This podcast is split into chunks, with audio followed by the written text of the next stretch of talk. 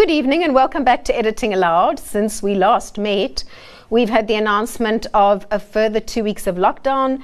As a result, we've had economists scrambling to revise down their growth forecasts. The South African economy now set, according to the Reserve Bank, to plummet by 6% this year. Pretty catastrophic, possibly more than 1 million jobs lost, and some estimates are even higher.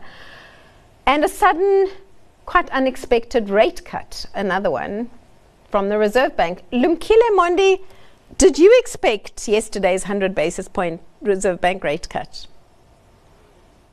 Yes, I did, because we thought the 1% cut some weeks ago wasn't going to be enough uh, to bring the relief that's so much required uh, to households and, and those that are highly indebted, but also to bring liquidity into the banking system.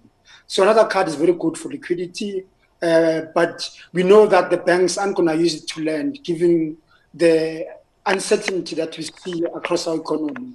So yes, we expect, expected it. Is it enough? Maybe not enough. Uh, perhaps we need some innovation uh, from the central bank around a post-COVID-19 stimulus, which I believe that the bank has got a bigger role to play. If we can just think innovatively because inflation is not going to be such a problem. So therefore, they need to play a bigger role in the reconstruction and development of our economy post COVID-19. Lumkile, just run with that thought. What would you see the bank doing further? More than interest rate cuts, in other words? I mean, there's lots of stuff that the bank can do. Firstly, we have our commodities uh, that are produced by companies such as Sibanye, uh, in the platinum sector. So if they wanted to to give uh, to put more injection to the company, they could print money in exchange uh, for for the platinum in companies. So they, they, instead of them selling in the open market, the Reserve Bank buys the platinum to supply liquidity. But a much better innovative system would be uh, using parts of the reserve. Let's say about 100 billion rand of reserves, uh, which they then they loan um, to the central to, to, to national treasury, uh, national treasury becomes a conduit uh, to DFIs, to development finance institution. So that 200 billion rand is given to the Development Bank of South Africa, to the Industrial Development Corporation of South Africa, and to the Public Investment Corporation. Uh, let's say they split into three.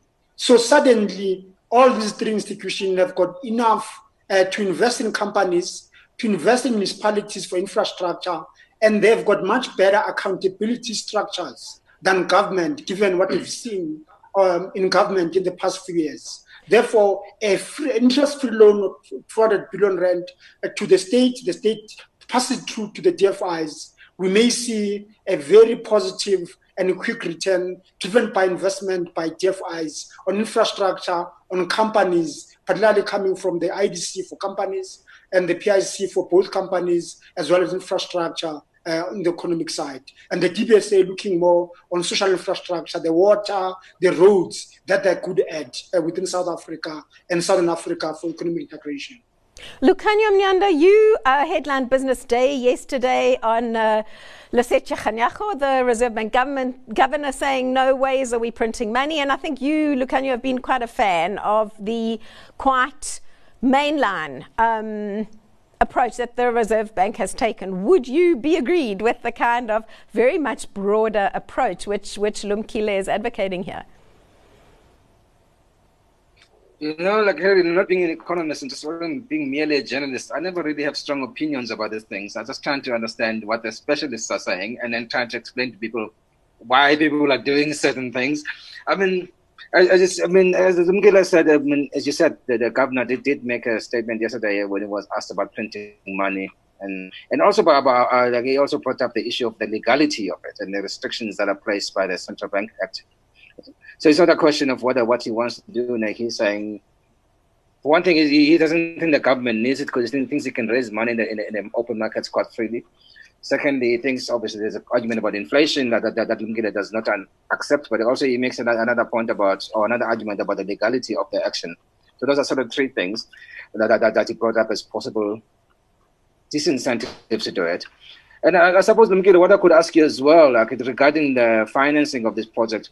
I mean, you, you talked about, I mean, we still have a lot of savings in this country. If you look at the PIC, you look at the UIF, why are we going, skipping that step and, and, going straight for you know, printing money or going for going for the reserves? Well, can't we be more creative about how we use the savings that we do have in these institutions? Like, I mean, like, uh, specifically the UI, the UIF, and the PIC.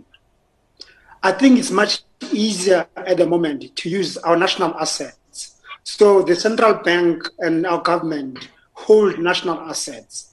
The others relate to other parts of South Africa, mainly our savers. So I think it's very important for us to tap on our savings as a last resort, with the state having shown how it can use our national assets for the benefit of all. And if if we need to add more stimulus, those of us here in this discussion then are asked upon to prescribe assets to also contribute as proudly South African and as patriots in the drive to in the drive for economic growth that's inclusive, that ensures that we've got a much stronger platform for sustainable long-term growth that that that filters through to the poor that have missed out in the past 25 years due to the ANC economic mismanagement. Rob Rose, um, the kind of stimulus package that, that Lumkile is, is, is advocating here, is that something that should be coming from the central bank or should we be looking to government itself to do a lot more? I mean, I think they both have a role to play, like Lumkile said, but I do think that the, the central government is, is the key uh, the key, key um, distributor of, of funding in this, and I think that's the one who should be. That's the department that should be taking the lead on this. I mean, we have two we have two issues that we're trying to resolve. Um, one of them is basically what happens during a lockdown period and during this crisis, because you, you don't want people to go to work. You you essentially want them to stay at home. You I think Paul Krugman in the New York Times said essentially you're putting you're putting the economy in an induced coma, and you need to provide life support during that time and the life support is these additional liquidity measures, additional cash measures. But then allied to that is is part of what Tito Mboweni spoke about yesterday is the greater impetus towards towards growth, towards reinvigorating growth in the country. And I think that's these are two things, and, and to some extent we're often confusing them in what we do. We're trying to deal with both with both problems and and at once, and they actually require different responses. Um, but I still think that what happened yesterday was a good thing in terms of injecting greater liquidity in terms of um, in terms of the interest rate cuts. It's it's a it's a good move. What it seemed to me also to demonstrate is that the Reserve Bank is there and willing to take action. In fact, if I if I think about it, if I think about it, uh, the Reserve Bank has actually really taken quite aggressive action uh, on in the markets in the banking sector with interest rates since the start of the crisis. Whereas Genevieve Quintal, it feels to me like government has been very on top of the health stuff but it feels like there's been actually very lim- little economic, macroeconomic type action from government. Um, w- has the response been incredibly sluggish, do you think, from government itself to the economic challenges? I think, Hilary, what, what happened is the lockdown, the, the first announcement of the lockdown came so quickly um, even if you look at the regulations, that the first set of regulations that were put in place, um, making everyone stay at home, banning certain products being sold, it's, it's, it's as if they didn't have enough time to really think through properly exactly how are we going to do this? How are we going to mitigate certain things? How are we, are we going to allow these businesses to open or not? We saw a lot of back and forth in terms of regulations when it came to the taxis, who's an essential service. And, and so I think that we, have, we haven't heard from government since Cyril Ramaphosa announced that we're extending the lockdown. But I think they've realized they actually have to take time now to look at these regulations properly, to look at actually what needs to be done, to look at what needs to be done economically, because I think it was a bit of a, a mess in the first two weeks of the lockdown and a lot of um, uncertainty of what can and can't be done. Um, the cabinet is meeting today, and I'm hoping that by the end of the week we have more clarity, and that our that our ministers are actually talking with one voice. Like you say, health has been great. We've been getting great updates from the health minister, from people that are working with him, from the experts. But we're lacking a bit when it comes to to other issues, like you say, that are connected to COVID and are suffering, our economy, businesses that are suffering because of, of the COVID 19 lockdown and, and the health issues around it. Genevieve, are there any particular measures which, which we might expect out of the cabinet meeting? Um, in terms of the regulations, um, look, we've, we've, we've had the, the a forum made up of shebeens and taverns go to court. They want to be able to open. Um, I read a story earlier this week that um, some restaurants are starting to prepare. They want to be able to at least do takeaway, um, either through Uber Eats. I see Uber Eats are delivering essential services. Um, there's the big debate over the tobacco ban whether we should, um, whether cigarettes should be back on the shelves, whether you should be able to buy your tobacco. There's been a lot of lot of talk about whether it's fueling the illicit um, cigarette trade. We've seen a lot of busts lately. So it's those small things. I think also a big thing, which which for some people was such a big issue in the beginning, whether you can go out and walk your dog. I know in a lot of other countries that are on lockdown, you can go out and walk your dog and jog. And this seems to be a really big issue for a lot of people. So yes, I think um, maybe change regulations that might see a little bit of the economy start to to move on again. Like I said, um, maybe takeaway things like that. But I think those are people are actually more looking towards regulation that are maybe going to help make their life a bit easier in terms of the lockdown. Lumkile, I see you nodding there. Are you? What are you expecting or hoping for out of this cabinet briefing by way of uh, economic, macroeconomic decisions from the government? Firstly, uh, in the letter that we had written to the president, some of us, uh, uh, colleagues in the academia, we had asked for government to top up the social grant. Uh, so we believe that business is aligned to that to, to that proposal, and I'm hoping that uh, the minister will announce that he'll top up. It's going to probably cost him not much, about six billion rand per month uh, for the next three uh, for the next three months at least to, to top up just to ensure that uh, those that are receiving it have got enough cash. Besides that, an announcement that revolves around the social reforms that we saw in November because uh, it's very frustrating that unlike many other countries where the treasury and the central bank have been very innovative around tackling their domestic issues, the South African government um, with all its institutions have really been disappointing.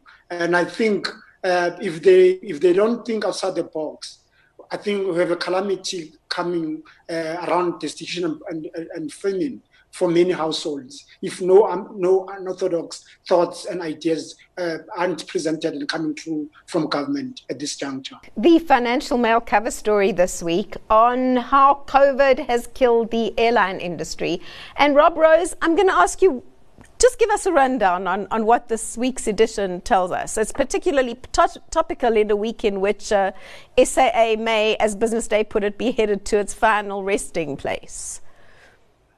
Yes, that was a great that was a great article. Um, I think the issue is that the airline industry is is perhaps at the forefront of many industries that have been hit badly by this virus. Nobody's traveling, and I think that even once the virus lifts, I think there's going to be a fundamental change in the way people do travel. So airlines were always a fairly marginal industry, uh, going back many decades. But um, you know, this is this has done them serious damage. I think the loss you know, it's 44% down, I think, year on year in terms of global ticket sales. Um, so it's quite precarious, even for airlines who were who were profitable before this. For example, Safair and Comair. Um, if you leave out the basket case that is SA Airways, um, I think it was always a troubling picture anyway before this. So now it's going to be it's going to be a very tough picture. Um, and and I think that's you know what happens with SAA. Uh, Genevieve will, will have great insight on this. I think will will certainly be good for our fiscus. I think this is the this is D-Day for SAA, and that's probably a good thing. Let's get on to SAA in a second, but Rob, just just give us a bit of background on Safair and Comair, and um, will South Africa have any domestic airlines left by the time this is over? We'll have domestic airlines. I think that the ticket prices will have to adjust um, quite radically. I think load factors will, will change. Um, it's a consolidation effort needed. But you know, before before coronavirus hits us, I mean, Comair was was had a had a proud track record of 73 years of unbroken profits, and this year they were about to break it anyway, um, and record a loss for various reasons, including the fact that you know they they bought a couple of Boeing 737 Maxes, which they haven't been able to get out of get off the air, get off the tarmac yet. Um, they also were owed a billion rand by SAA, and SAA isn't going to pay all of that, no doubt.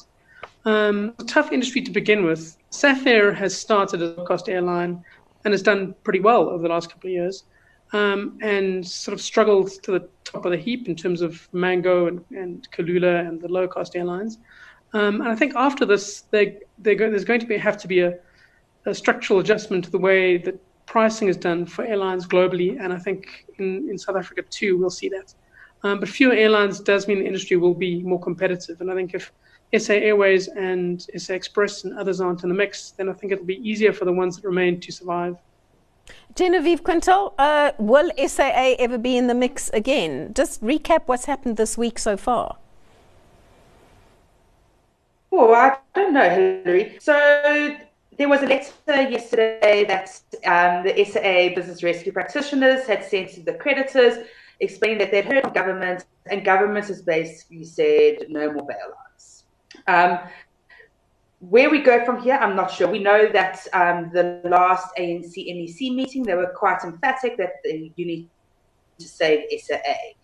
And in the mix of all of this, we had two weeks ago during the lockdown, the SA Express Business Rescue practitioners um, applied to court for liquidation of the of the airline. Uh, we're still waiting to hear where the government's going to oppose that application, but for, it, it, seems pretty much that SA might go the same way if they're not getting any. If, if government's not going to give them any more guarantees or or help them um, get money from outside of the country to help pay their debt what then? Then the next step for the BRPs, I could only imagine, and maybe I'm wrong, and maybe someone on the panel could correct me. I would think that the next logical step would then have to be liquidation. We, they've already spoken about job cuts that happened before the lockdown. They were starting the Section 189 um, in terms of restructuring and, and cutting jobs. What's next? Uh, it seems the only logical way is liquidation. Lumkile Mondi, what is next for SAA? And what should be next? So for SAA, there's a combination of, of really clever ways of doing it. One is for some of the creditors uh, who can gang up together and say, hey, uh, with all uh, the, the restructuring that's been forced by COVID 19 that Rob articulated very well, that there might be an opportunity to be a stress player going there. So let's gang together uh, convert, uh, convert our own positions creditors into equity, have a structure where we put in hundred million dollars into it, uh, and we keep the key management and the pilots at SAA to run it. Uh, and, and in the process, we repay those that are not willing to come to the party over a much longer term before. So that's one possibility. Another possibility is for the state to, to do what Genevieve is saying, to say, rest in peace SAA, and start a new airline, um, AA2, um, um, something like that, where the state starts from scratch again and, and rebuild a new airline free from capture uh, and corruption. So let's let's watch and see how ambitious uh, the government is and how the ANC and its alliance partners are willing to let SA go. Lukhanyo, how willing do you think question. the alliance partners are going to be to let SAA go? I, and, and do they have any option? I was actually going to ask that question to Genevieve as, as a political specialist, but uh, well, what I'm going to ask because because like uh, Lungile, from your perception, from your answer, it seems to me you're starting from the assumption that South Africa needs to have this airline. I mean, the, is it really do do we really need it? Is that because that seems to be the starting point, but I mean, like it was not competitive before. There's a reason why the banks weren't funding it. It wasn't because they didn't like it or it was something personal about it. I would assume it was because it wasn't viable, and to the point where they actually thought they couldn't they couldn't take you know give it money that was even when it was guaranteed by the state because they knew they would, I mean they would get it back themselves. But SAA would probably end up gone one way or the other. And another question I was going to ask actually yeah, to Genevieve, actually, maybe Rob, Rob what, what, what, what is the politics of this? Because we've known since this COVID thing like SAA and a few other things, or whether or not going to the IMF, they sort of become a bit of a proxy of the political struggles within the ANC. I mean, you, you saw that statement within uh, from from the Secretary Generals, you know, like, uh, like rubbishing anything that Tito Mboweni had said. You know, SAA has to be saved. I mean, how much of that is really is about SAA, or is and how much of it is really is about factions and politics? Genevieve, question like to you: Is this uh, a proxy for the internal struggles? The SAA debate and indeed the, the, the, the, kind of battle that's developing about whether we should or shouldn't go to the IMF. Not that we are going, but the idea has been suggested. Yeah. Definitely, we know that we know the factions within the ANC who want to see Cyril Ramaphosa fail. We heard a lot of talk before the lockdown. We were supposed to have an NGC. We we're having an election. So yes, there will be.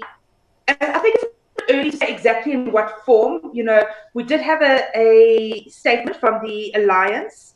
There was a meeting of the alliance uh, last week, and when they where the alliance strongly said, "Look, South Africa in no way should be going to the IMF." The alliance has also put together its own economic task team, um, which will be headed by Jessie Duarte, the Deputy Secretary General of the ANC. But they haven't given, they said they're going to also look at ways that they can help government put put forward some policy decisions and um, and policy ideas to government and, and, how to get our economy going. They haven't given any detail on that. But yes, I, I do think that we will see once this lockdown's done, because at this stage everyone's focusing on, on getting South Africa through the COVID 19. I think anyone politically would be stupid to try to fight that now because you won't have the support if you want to fight every little decision that the government is taking right now. But definitely, decisions that are made, some of them might come back to either bite the president or not. But it, it's definitely going to be used as as as a proxy, no doubt about it. Rob, Rose, but I think it's um, too early to say exactly what those will be. Rob, um, how damaging, if indeed these emerging battles are sort of proxy battles for the divides that are already there. How damaging could that be to South Africa's attempts to sort of get out of the economic crisis? Um, might, how damaging might they be to our efforts to get out of the economic crisis around COVID? I mean, I suppose battles like this are important because actually, like Lumkile said in the beginning, it's about whether we can get structural reforms going, and the crisis has brought that to a head, and I think that's a good thing. Um, I think it's now's the time to have the discussion about why do we need a national airline, and if there's value in that airline. If there, for example, the slots are valuable, and if it has things that are value, then let's keep it. If there isn't any value to it, and it's just a drain, get rid of it. I mean, it, now's the time it's brought that to a head. And I think what this has done, and which goes to your point, Hilary, is that I think it's it's reduced the space for ideologies to play a role in this. Um, I think the exigencies of, of the economics will, will be what fundamentally drive it. And I think that's what will strengthen Cyril Ramaphosa's hand in this because he represents um, economic rationalists in the party. And I think at the moment, it's the economy that's driving this particular debate. And I think that's what's going to predominate. Um, if, if, you listen to Ace Magashule speak last week or his statement about the IMF, it's clear that the man uh, doesn't know anything about um, economics and, and he's clearly just out of his depth. So I think that um, this is a time when economic rationalists will gain supremacy. And I think that's good for our emergence from both this, this crisis, this coronavirus crisis, and I think the wider GDP growth crisis in the country. Just a, a quick word, Rob. A quick word back to, to Rob for one second. Economic pragmatism prevails, we hope. There moves to open up certain sectors of the economy or partially reopen them, even before the lockdown is ending. Just very quickly, which would be your vote, or where should we be opening up? Should we be opening up? Um, I think it's, it's going to be, you have to open up the economy to some extent because otherwise these businesses, the small businesses will die because they're not getting the money. I mean, we talk about having all these great measures. The money's not getting into the hands of the small businesses. So I think you've got to open up gradually. I think you've got to be very um, smart about how you do it. I think Zweli Mkhize has got a pretty good team around him who can advise on, and they're still, they're already talking about a partial lifting of the lockdown. Um, it has to be very strategic so you don't, so you don't you can't just have a you know one day oh there's no lockdown tomorrow and everyone's at the at the liquor city uh, all the journalists are there buying all the booze on the shelf because that's what's going to happen. But um, you're nodding. I'm going to give you and Lumkile each one minute for kind of how do you want to see the thing unfold in the next couple of weeks? What should be reopened? Should anything be reopened? Lukhanyo, one minute and then Lumkile, i'm going to give you a the closing word. Lukhanyo? Uh, I mean, I'm not going to have add to what Rob said. I just agree with Rob, everything that Rob said. I'm sure Rob must be to his last bottle of wine now. He's probably quite desperate for the Woolies to open the wine section. So, so, so I've been there twice today already. so, so I, would, I would also support that as well. And, uh, and obviously, won't be opening SAA again. Like I hope that open, open the the liquor stores. No, because I don't like SAA. SAA. Uh, Lumkile, last word. SAA into a liquor store depot. Mining sector. Uh, and the product export sector is critical for us. We need those forex reserves particularly if we're going to tap into the forex for the post-COVID reconstruction and development of at least 200 billion rand for DFIs to invest in businesses, in infrastructure for economic accreditation. Thank you. Thanks very much, panel. That is all we have time for this evening. Please join us again next week for another edition of Editing Aloud.